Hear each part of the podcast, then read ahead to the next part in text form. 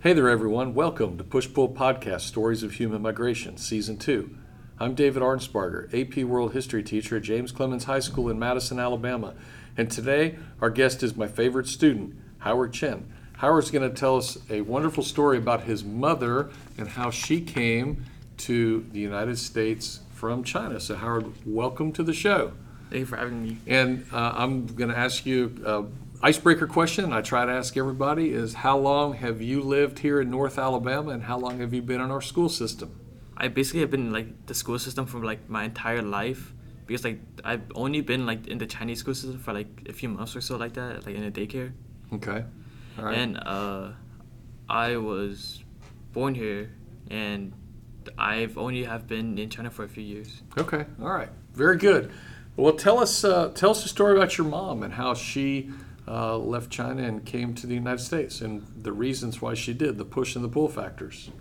All right, so when my mom was in China, she like she did not have a very good like job. She was like in a factory for clothes or cloth. So she didn't get a lot of money and like not enough like like job opportunities to raise children. So my uh some reasons like my mom like uh went to the US away from China was that there was a huge protest about unjust police, uh, which re- resulted in like like some a few deaths, but I don't think like too much, and that my mom, uh, I, like my mom's like whole family, except like her husband, uh, was in the U.S. So like she thought that like she, if she, she went to the U.S like everything would have been better since like the like the should like uh, capitalism better than communism, which implemented a few more laws, and that her entire family is there and uh it's like better like easier to like raise children in the U.S. for like more opportunity. Okay, you, you mentioned uh, something in there about protests. So, for me, at, at my age, the first thing I think of when I think of protests in China, I think of the Tiananmen Square protests back in 1989, but these are obviously different protests.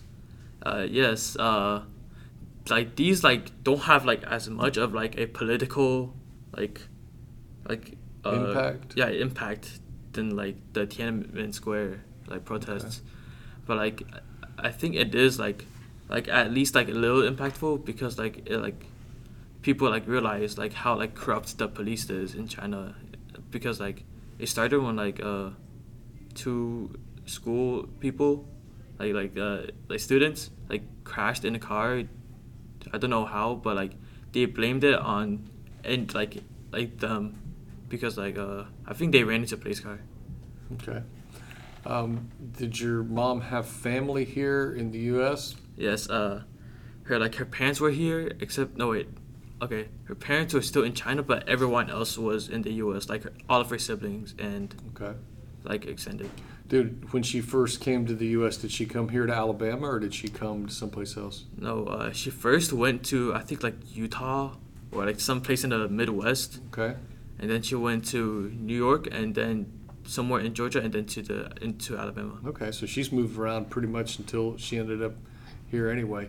Uh, I assume she moved for uh, job opportunities. What do you, what can you tell us about that? Uh, yeah, I feel like she also like she moved for job opportunities because like her job wasn't good, so she like Mhm. she built up a business here of a restaurant. Okay, all right.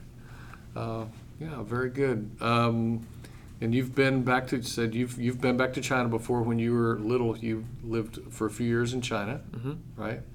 And um, and you've been here forever since then, Yeah. right? Okay. Anything you want to add to, till we wrap this up? Uh, something I forgot to mention that Yeah. pushed her away from China was Yeah. SARS epidemic where China was in the middle of it.